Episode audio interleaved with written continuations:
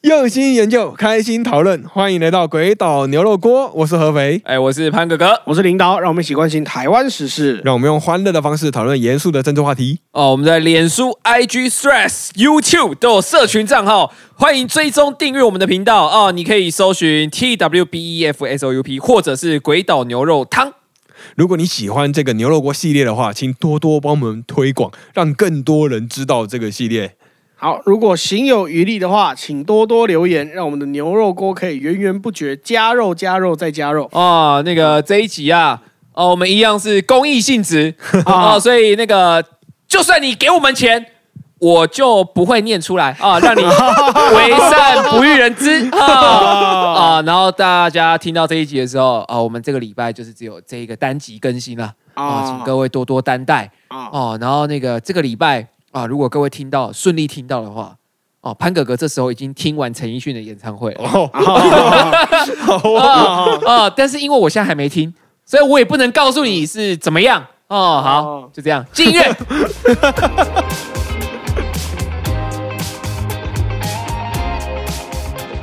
好，这次牛肉锅一样要来继续来聊许多民众关心的居住正义，啊，啊，这这居住正义哦，我们在上个礼拜都已经讲完了。上个礼拜有没有？有没有？有没有讲完呢没？有 对我我说们来说是刚刚对，就是那个 啦，我说“居住正义”这四个字啊，哦啊。 对对，呃就是我们对有居住正义上集嘛，对这我集们上一就是集居住正义下，对这集我们稍微讨论一下居住更正义的议题，啊这个政治性本身的各个面向啊，是啊，啊，我们有脉络的去看各方的立场，然后当然我们一样会留给大家想象的空间。啊，就跟上上一集讲的，要朦胧、模糊呃但是打你要马赛克最帅，啊，不是啊，他们戴口罩了，哦没有？遮掉一半，遮掉一半我不讲。好，有我们原本的规划跟第一次来的听众朋友还是要解释一下嘛。我们原本的规划《居住正义》是用一整集来聊，但是写完脚本之后发现内容太多啦，啊所以我们要《居住正义》的牛肉锅就分成上下两集，是上集啊是讨论《居住正义》的内涵，对呃关注台湾的现况啊，讨提出一些可以关注的点来作为举例。哦那下集我们就探讨居住正义的公民运动的内涵，哦还有啊公民分析运动为何明明是诉求非常明确的社会运动，还被许多人甚至发起人自己都表述成政党的行动？哦，这次就是柯文哲助选大会呃，对，这是啊很多这人是他的评结果析，他的对结果对结果是这样对对结对果他的是这样。那我们当然会提出一些思考的方向跟大家分享喽。啊，好，上一集我们就分享了很多居住正义的面向了嘛，是啊，就是居住的正义，并不是单纯的房子好贵买不起，而是啊，已是啊，对就是国昌啊、知汉啊，都在讲你们啊， 哦，不要妄想把房子当做投资的工具，也不要把土地当做投资的工具。啊后来如果在讨论这个议题的时候，你的议题设定如果过于浅薄，就会变成很纯粹的无解的问题。嗯哦，就是上一集我们得到的结论像是这样嘛。如果议题的设定是人人都买得起自己想买的房子的话，啊那基本上跟人人都买得起自己你想开的车的这个命题是一样的啊、啊，对啊啊，我想开兰博基尼出去玩，那看起来比较拉风啊，哦啊，开起来比较爽嘛，哦，哦，嘿啊，逛百货公司的时候想要圆润一点，想要优雅一点，那开保时捷嘛。哦哦，嘿啊，去运动的时候，法拉利看起来比较帅气，比较可以展现我的线条。对法拉利最有名的就是线条嘛。哦啊，出去买个菜而已，这种这种日常琐碎小事，那随随便一台一台便宜的宾士烂车就可以了。哦，是啊，是啊，哦，那个我我也是啊，那个哦，我出门也想要有保镖保护啊，哦，要有人帮我开劳斯莱斯啊。我帮你开劳斯莱斯啊哦，坐飞哎，劳斯莱斯的精髓就在于 要劳别人帮你斯开莱。斯的买家都是坐在后座。哦哎对，然后坐飞机我还要坐 first class， 如果听到这边，你还觉得潘哥哥跟领导是公平正 义，你一定有病。这个命题就错误嘛，啊嗯人人都买得起自己想买的房子，这个命题就是错的嘛。是啊，居住正义是很多议题的集合，对它有很多方式可以去尝试解决这个问题。 嗯，但你说做了某件事，居住正义就会马上就成真 吗？也很明显不是这样嘛。哦，你看，我们上礼拜就有分析过加收税率啊，啊，调整土地条件啊，哦啊变更税率的计算方式啊，或者改善金融环境啊，推是啊动其他产业投资啊，嗯是啊好多好多好多都是解决方式之一，嗯。没有一招可以直接通天的啊、哦啊，，对，连韦小宝要练神功，都要熬夜看完一堆秘籍啊！哎没有哦哦不一定啊，或者是跟神龙教教主一起睡觉， 就可以拿到他五成功力。我讲话怎么？我我讲话怎么？小宝，你吸收了我的真气，现在讲话会有点女人的声音。其实居住正义这个东西，就像一锅超级难吃的火锅，哦，哎，什么奇怪的味道都有，酸甜苦辣，啊又臭又香。哦，哦在那个《萨达传说》的世界，就是那哦个被打马赛克的料理。黑暗料理。那但其实，但大家都觉得这个锅这一锅火锅超级难吃嗯，啊，可是解决方法有很多啊啊，换水嘛，啊哦，或者把肉渣捞掉嘛，哦啊不然挑菜屑嘛，哼，啊不然加调味料嘛，不然冷却之后拿去沥油啊什哦么之类的。啊，对啊，可是当然，在现实世界，我们可以直接把这锅火锅倒掉，哦，这这最简单嘛，倒掉倒掉买一锅新的就好了嘛。嗯，哎、可是居住正义这个议题啊，房子又不能像惊吓大桥一样直接把它炸掉。 哦，这这这真的是柯师傅应该会这么说了。哦哦这些房子烂烂的，全部炸掉。啊哦然后你看我台北市拆除效率多 高，炸掉！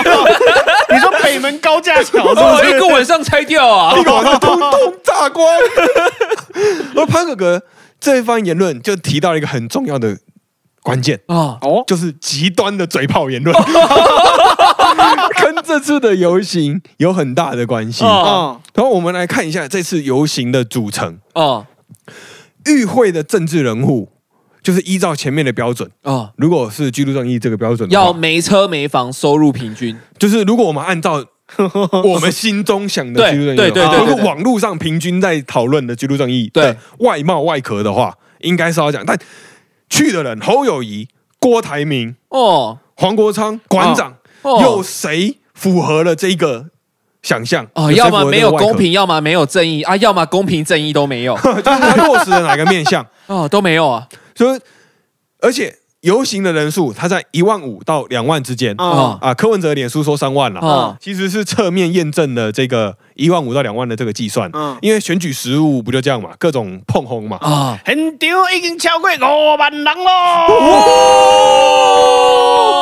哦，大家很主席，很丢，已经超过十万人咯。啊，就哇碰轰吧。 哇，这个加水有点加过头啊 了。对，现实就是差不多是一万五到两万人，甚至更少了。嗯那有记者他就在现场进行调查，嗯就是随机的抽问啊，嗯，柯文哲的支持者近乎七成，我操！就表态自己支持柯文哲的大哦概是五成到六成多。哇，不会觉得丢脸哦。然后侯友谊跟赖清德的大概都不到一成，哦，这么然少后不表态或者是还没有选定的有三成，说自己没有立场的啦，哦，大概有三成啊。理性中中立理性对选对，民嗯中立理性选民啊，有三成。然后如果是政党倾向的话，嗯，民进党、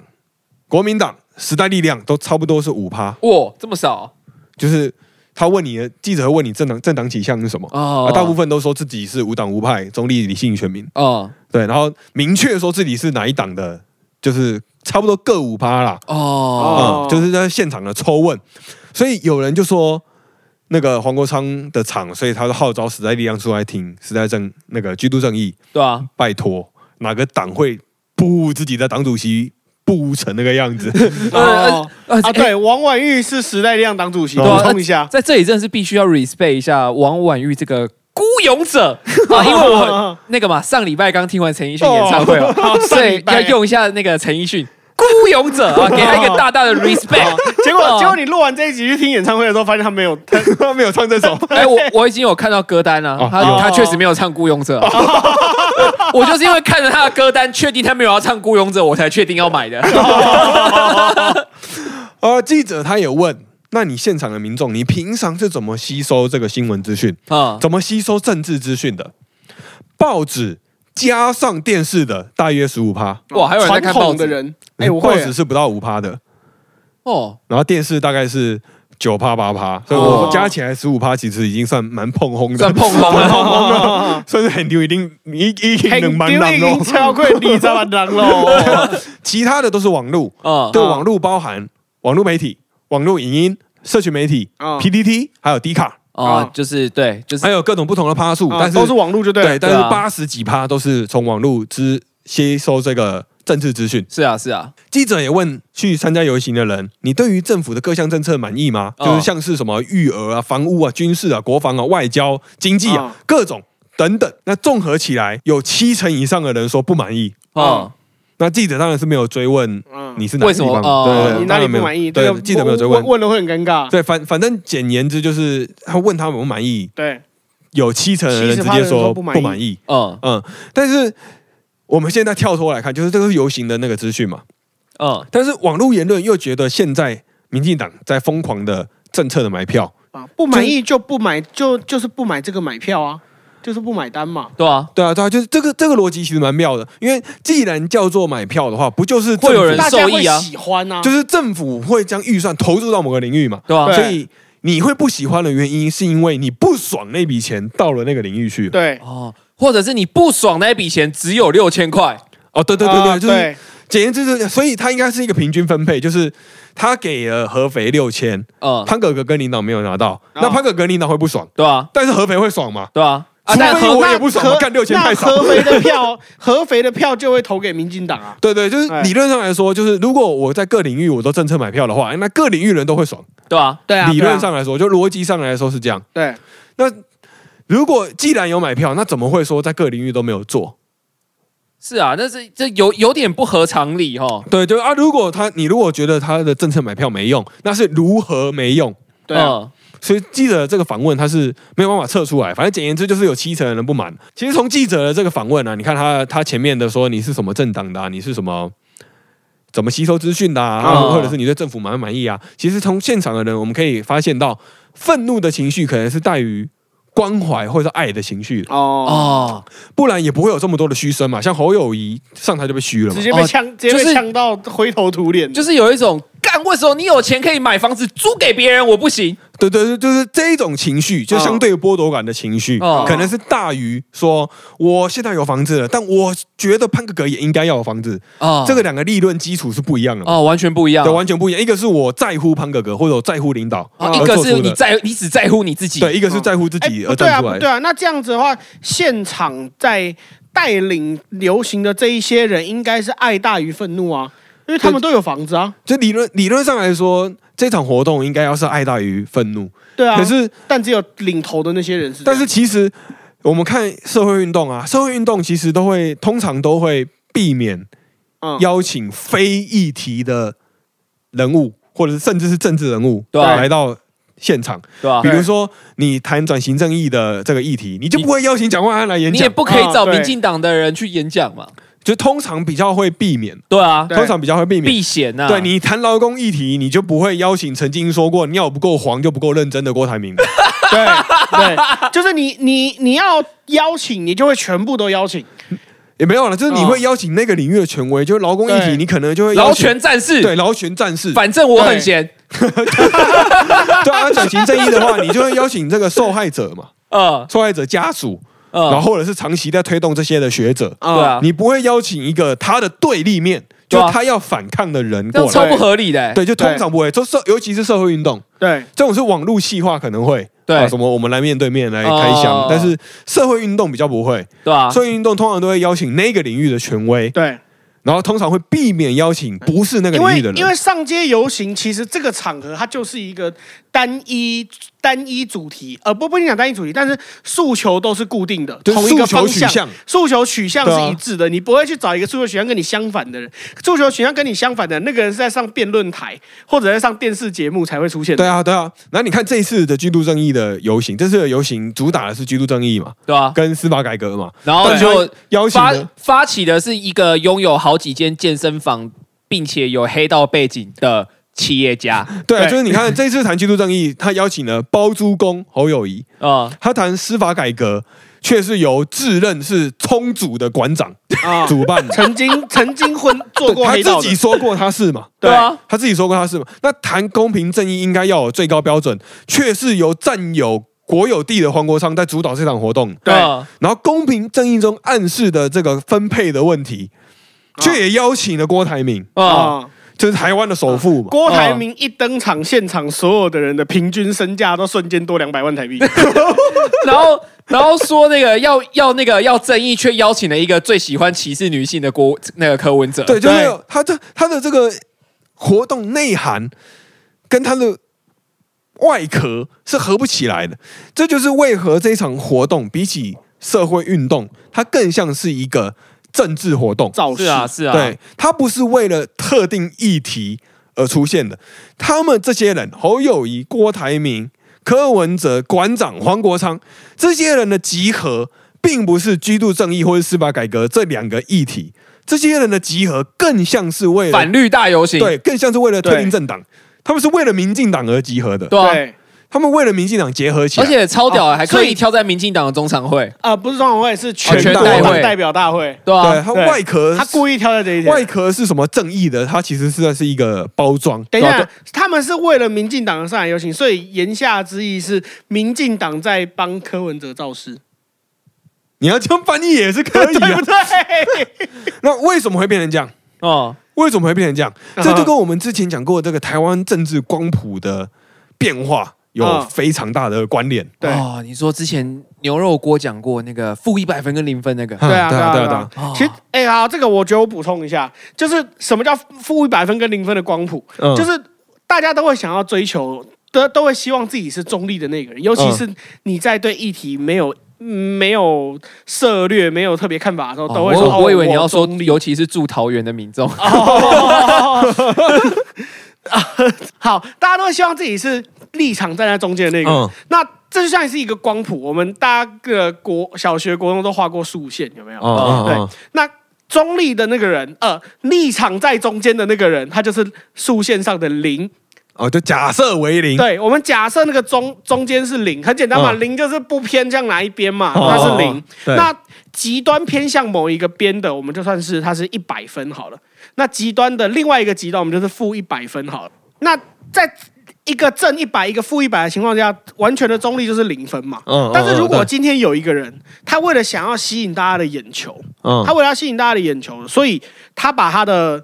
他故意喊了一些非常疯狂的话。嗯这这一句话的光谱大概是负一千分。哦哦，那这个时候，左边这条线的左边那一端是负一千，但它右边那边是正一百，嗯这样加起来是负五百五。哦，所以这一条哦竖就是线的中间变正成负中550间变成了负五百五，那它已经严重的偏向了其中一边了。哦对，，这个就是这个就是负这个光谱的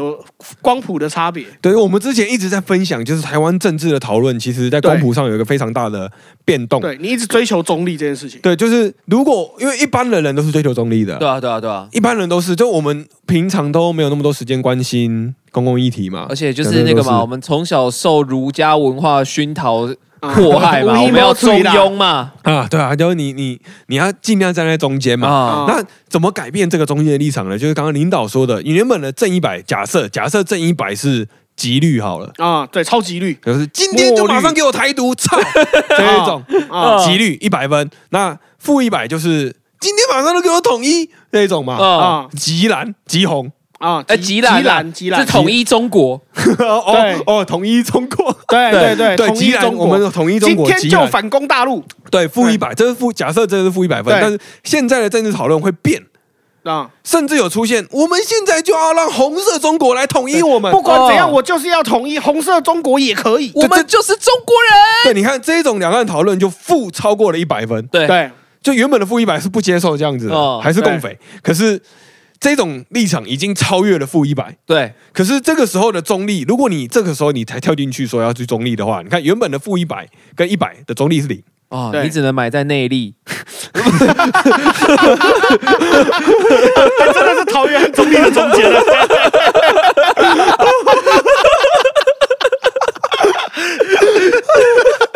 好，反 台湾的政治讨论就是已经被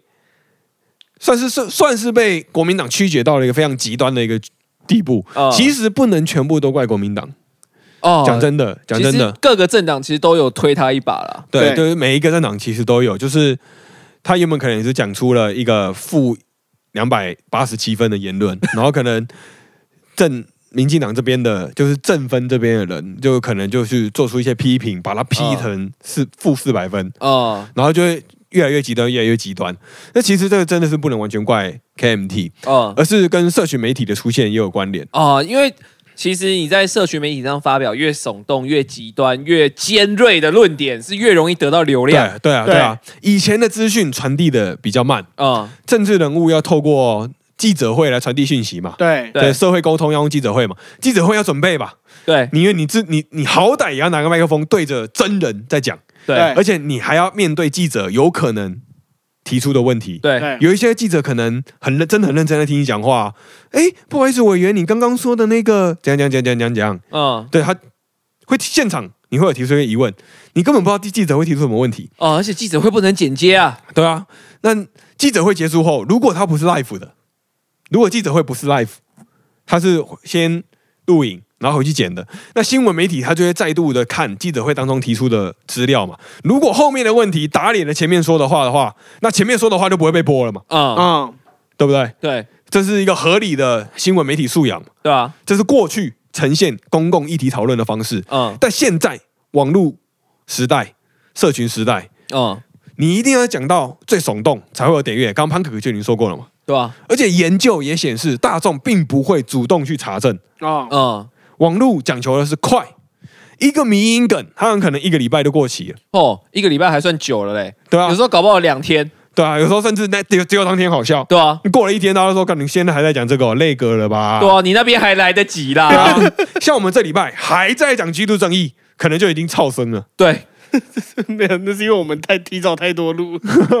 没有，这居住正义是一个需要二三十年才能解决的问题对，啊，而且对啊而且这一集上的时候，离选选举还离选举还有也还很远，久所的以时其实应该是一个很新鲜的商品啊。间对对，照理来说是这样啊，还是个干货。是全年里面不会莫名其妙特价出售的商品呃，是不是是不会在 Seven 跟全家六五折的 哦，对商啊品对啊，照理说是这样啊，对啊但是我们现在聊居住正义，就可能已经超生了嘛，啊？这就造成一个很讽刺的一个现实。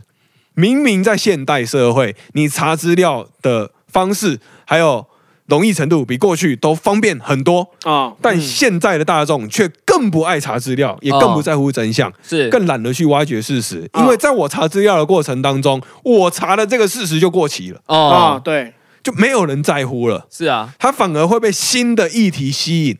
嗯那等于说上一次的讨论，它就会留下一个第一次的印象嘛。哦，那下一次如果这个议题再出现，它就会凭借着上一次的印象，再一次留下一次新的印象。哦，哦，等就于一直说覆盖覆盖，对，等于说这个就是为什么刚刚前面说的负超过一百分的言论有用。哦，我先喊的负一百五，我先有了印象，哦，看原来负一百五，但我真的会去查吗？不一定，嗯，我不一定会去查，是啊，我可能会印象啊，真的吗？真的是负一百五吗？你下一次又喊负两百，对那我哦那我就会觉得，哦，那上次负一百五也是刚刚好而已，好像也还好哎。哦对，然后对对慢慢对对喊，对慢慢喊，慢慢喊，就到了负一千了。哦，这种感觉就真的像是那个那个我们那个就是去游行现场啊，他一下子嗯喊五千人、一万人、两万人、三万 人、八万人哦啊，你然后都信啊？不是，然后他喊到八万人的时候，实际上只有两万人。但是你想说，哦，他喊到八万，他一定有碰轰，我就觉得，哦，那现场一定有五万人。对哦对对对，就有点像是这样。对对对对有点对，像这个这个议题，其实就跟我们现在在讨论这个议题是差不多的，就是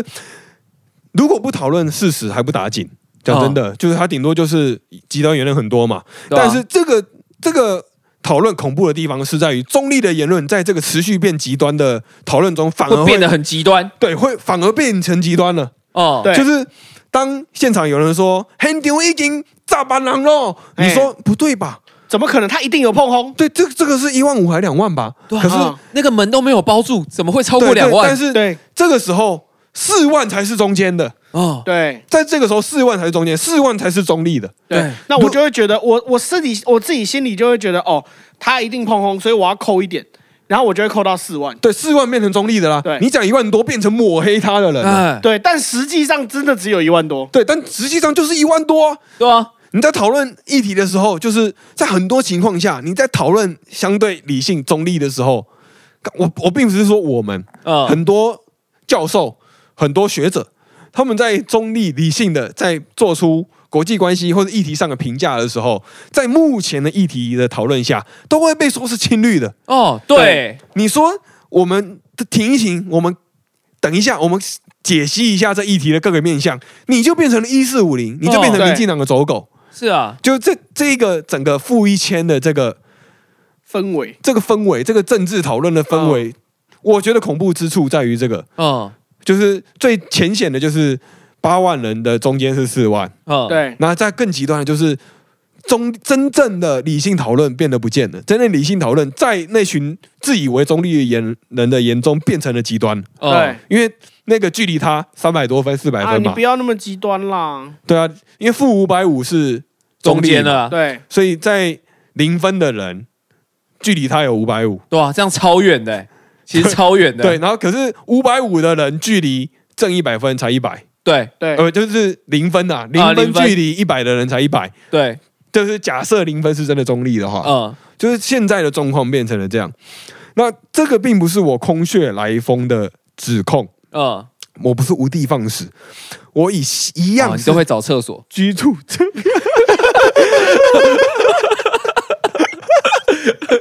啊在游行的过程中，就有这种现象的出现，就是在现场有一些女性，她就举着反科的牌子来举出这柯文哲歧视女性的言论，是啊来，说她自己反科嘛，对啊，她就被说成是民进党的走狗。哦馆长陈之汉就在直播上屌他屌了半个小时以上哦，怪不得那个馆长脸书被关台啊， 哦，啊，因为有那个有人推测那个馆长抛出那个公平正义大游行。嗯，啊、说可能是照片里有女生走光， 根本 没有女生，女生都走光 了。呃，对啊，女生都走光了，然后在网络上有人就搜寻出有一些在现场举牌的人，或者是现场举牌反科的人，嗯，他被挖出现在还是学生，就被说是职业学生，嗯，哦，就是这这个立场就会变得很奇怪。我他反科，他举牌反科，在这个他知道现场有很多科粉的，或者是他知道这是一场社会运动的现场，他表明他自己的立场是一个很自然的民主的行为。嗯，嗯，这是一个在民主社会中每个人都有的权利吧？对啊，完全是学生有自有立场，很自然啊。你要先有立场，才会有行动嘛。对，如果我我先挺某议题，我才会到某个议题的场合去讨论嘛。啊对啊。这那是如对果啊我真的社会参与程度很高，我就是反对你们这群人，我也我才会到现场去反对你们。对啊，对啊对啊，我去反关心对你们反对到一定的程度，我对才啊，会还出要现。我去关心议题的场合，或者是我主动分享，这种是很民主的嘛。对啊，但是这种行动却被暗讽是民进党的特务，哦职业学生是特务的意思嘛？就对啊是有一些人，就嗯对啊那个啊马英九以前的工作啊，去去去 美国，去美国偷 拍啊，对啊，马英九以前就这样啊，不是就对是啊在职业学生在以前是特务、哎，这个对啊是威权时代的悲剧。现在跟只是到现场举个牌就变职业学生对，啊职业学生真好当哎啊，。以前马英九可是危险特务嘛，哎，对啊，哦就有、那个有一些人可能你知是道不是也？就我这些职业学生是他可以，他算是免试入学吧？ 对啊，而且免还试入学还给薪水呢，对他有薪，他有薪资的在做他的工作，他的工作并不是念书，对他啊的，工作是举报在对这个学生族群当中有没有可能有反 挖政府出的人谁有问题？像领导这个王八蛋，平常就在讲一些五四三的，哦干我一直在讲交通议题，你一定是对台湾很不满，对啊，哦你是不是要颠覆台湾政府？哦哦，哦然你后是想炸马路对不我对？接受了这个任务，哎哦哦哦我来监炸鸡视下大你，我来监视你，然后我平常追你的报告，哦我跟你当好朋友，我要骗你啊，我要你主动跟我讲情报，嗯，对啊，就是这些是职业学生的功能啊，职业学生是特务诶、他跟现在在网络上在酸的职业学生是大相径庭，现在在被酸的职业学生只是他有立场表明出哦来，然后是学生，他是学生。对吧？那以前的不一样，以前是我是政府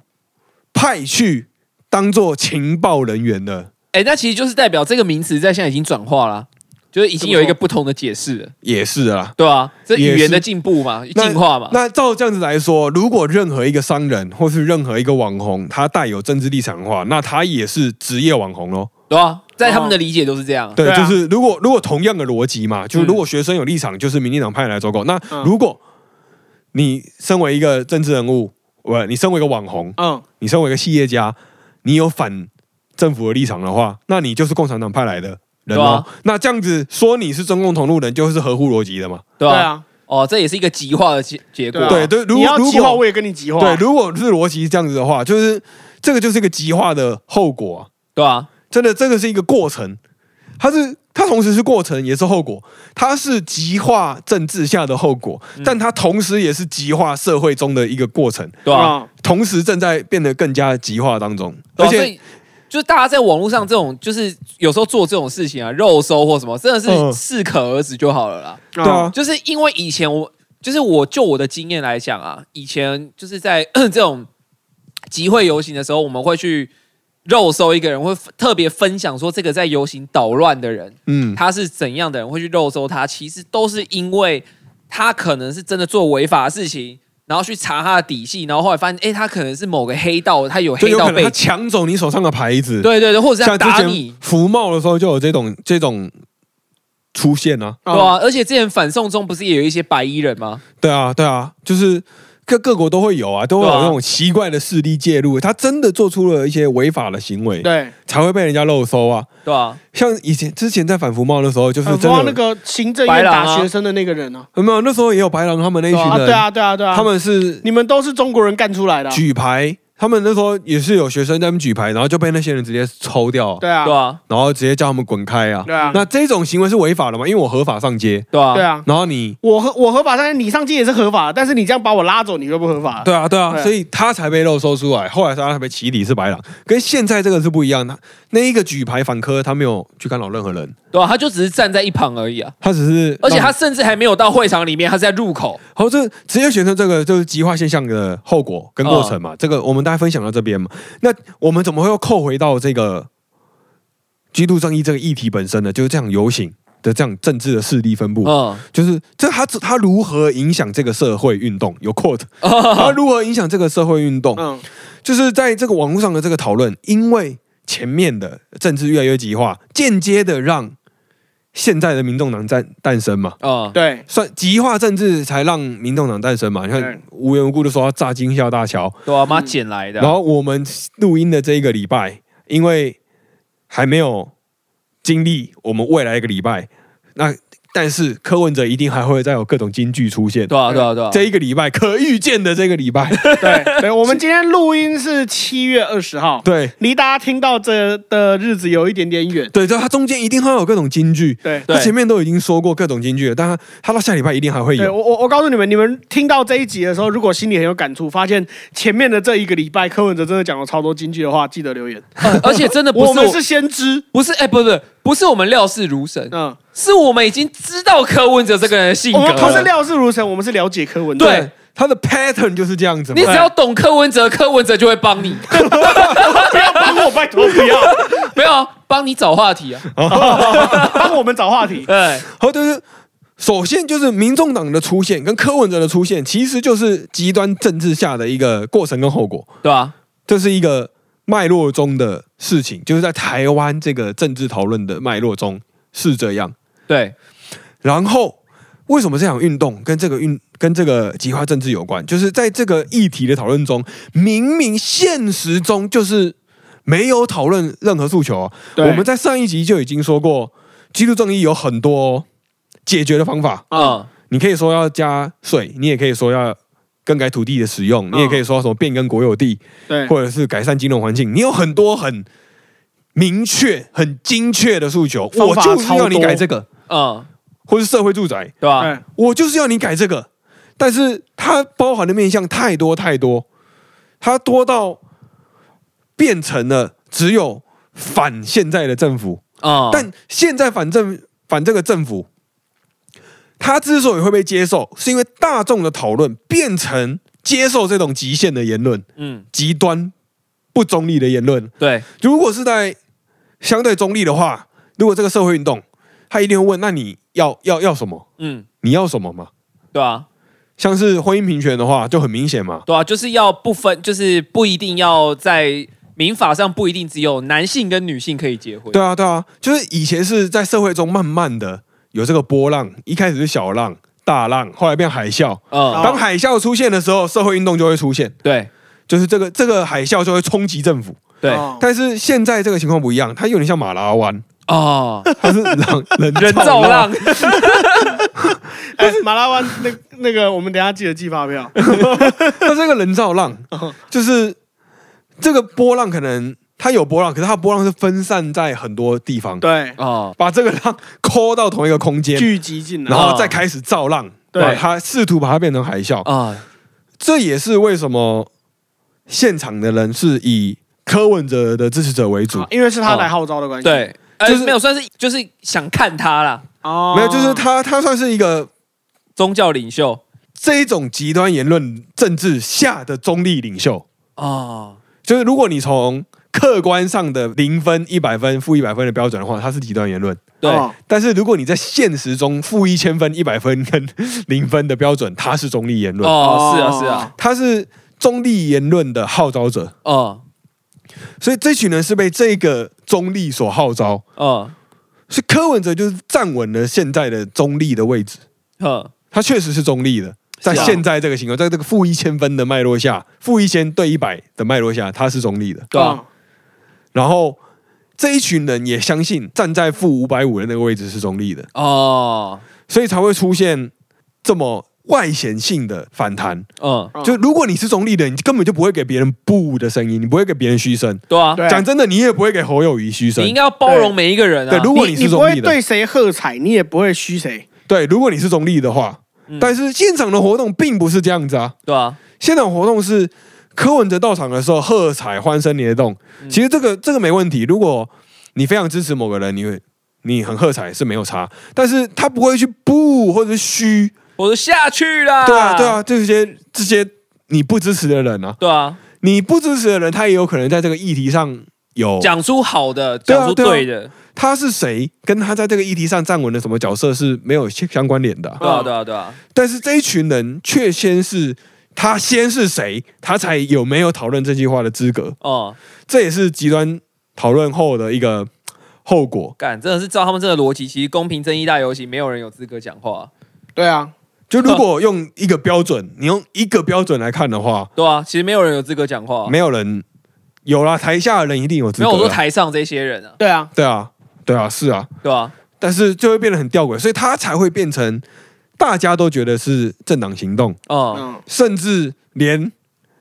馆长，甚至黄国昌这发起人本人也很明确的讲，这是为了反现在的政府。对哦，他们的重点就是反民进那党。其实他就其实讲反政府大游行就好了，对又因为没你差哦看对啊，过去的社会运动，比如说太阳花，或者是平权大游行、婚姻平权大游行，它并没有特定的目标。对，哦哦不有我说的目标是对话目标。对对啊，有有特定的政党的行动，那就是基本上就是造势。对，就是它通常社会运动是有特定的议题目标，而不是有特定的对话目标。对啊，但是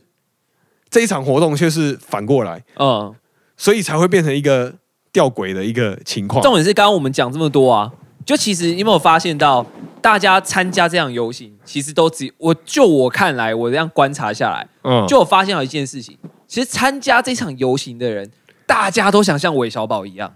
哦，哦，就是经过一个，啊、不是说娶七个老婆，哦这个 讲这个清楚这个有点不尊重女性嗯哦、我们不能像柯文哲一样嗯，哦、因为就也不能像馆长嘛，整天那边干你嗯干你叉叉的哦干，跟人家嗯只要问人妈妈的这种那个最不尊重女性的人，我不能接受，嗯尤尤其是妈妈是最伟大的啊。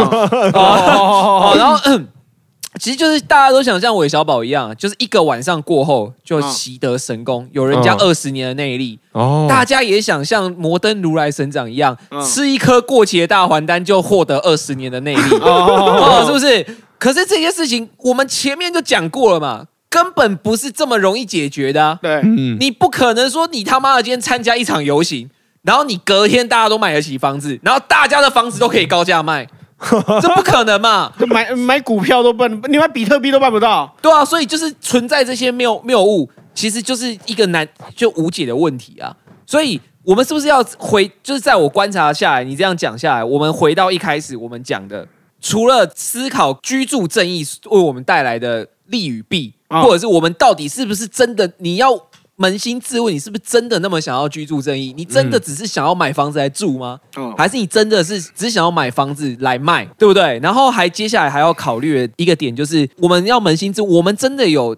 试读这些媒体他们那个他这些政党，然后他们发言的能力有啊，吗可以啊，多听几次牛肉锅 就会知道这个能力。对对，就是，然后简单来说就这样嘛。就我觉得这这些问题其实是可以留给各位听众，然后还有我啊，我回去之后我们可以仔细想想啊， 对吧、而且大家要想哦，就是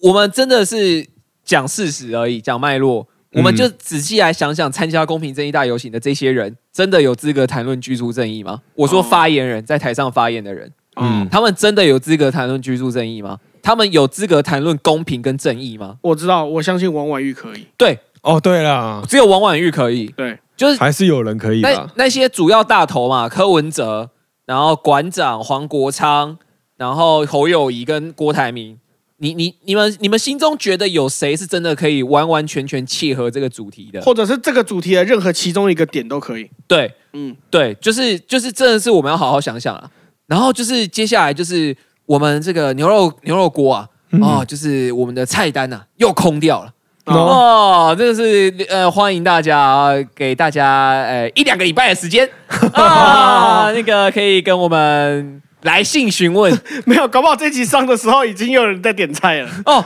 有有哦说不定机会又有什么游行又出现了。 哦，下一次搞不好是那个反蓝大游行啊、哦反白大游行，哦，我今天有看到新闻啊，那个国民党听说要举一个反台独大游行，啊，真的假的？哇， 二十年前的新闻。哦那个八八月的行那个行人路权游行的声的那个听到的还比较多吧。啊现在八月有这个游行有啊，八八月二十号有一个新有一个那个环环路渔民的游行，哦，那个呃，也希望有一天可以搞一个那个那个机车左转大游行哦， 哎、去年去年有路权团体提做过了就回转大富翁啊。啊，不是不不不是大风，他们有一个那个什么交通平权，反正是机机车团体提的，去年有过，哦去年有过， 对啊，对啊，然后反正就是，其实这些议题啊，大家就真的是挑一个大家喜自己有有有兴趣的，然后如果你是真的很有热忱，你这是真的可以到现场参加、嗯，哦。但是如果要参加，就是记得就是哦那个清凉湿纸巾啊，哦那种都要带 一下哦擦一下就台会湾很是凉真的要跟日本买那些东西。你不要以为你不是东京人就不草莓。哦，台湾人才是真的 草哦莓，哦我现在随身携带一热的包要。死啊！哦，那那个现在天气越来越热啊，各位就是多多补充水分，哦小心中暑。请开冷气。 请开冷气。哎、我之前有听过一个论点，分享给各位啊，哦，北极熊已经爽了好几万年了，现在让我们爽一下不行吗？ 政治不正确，好像蛮有道理的。今天到这边了。好，拜拜。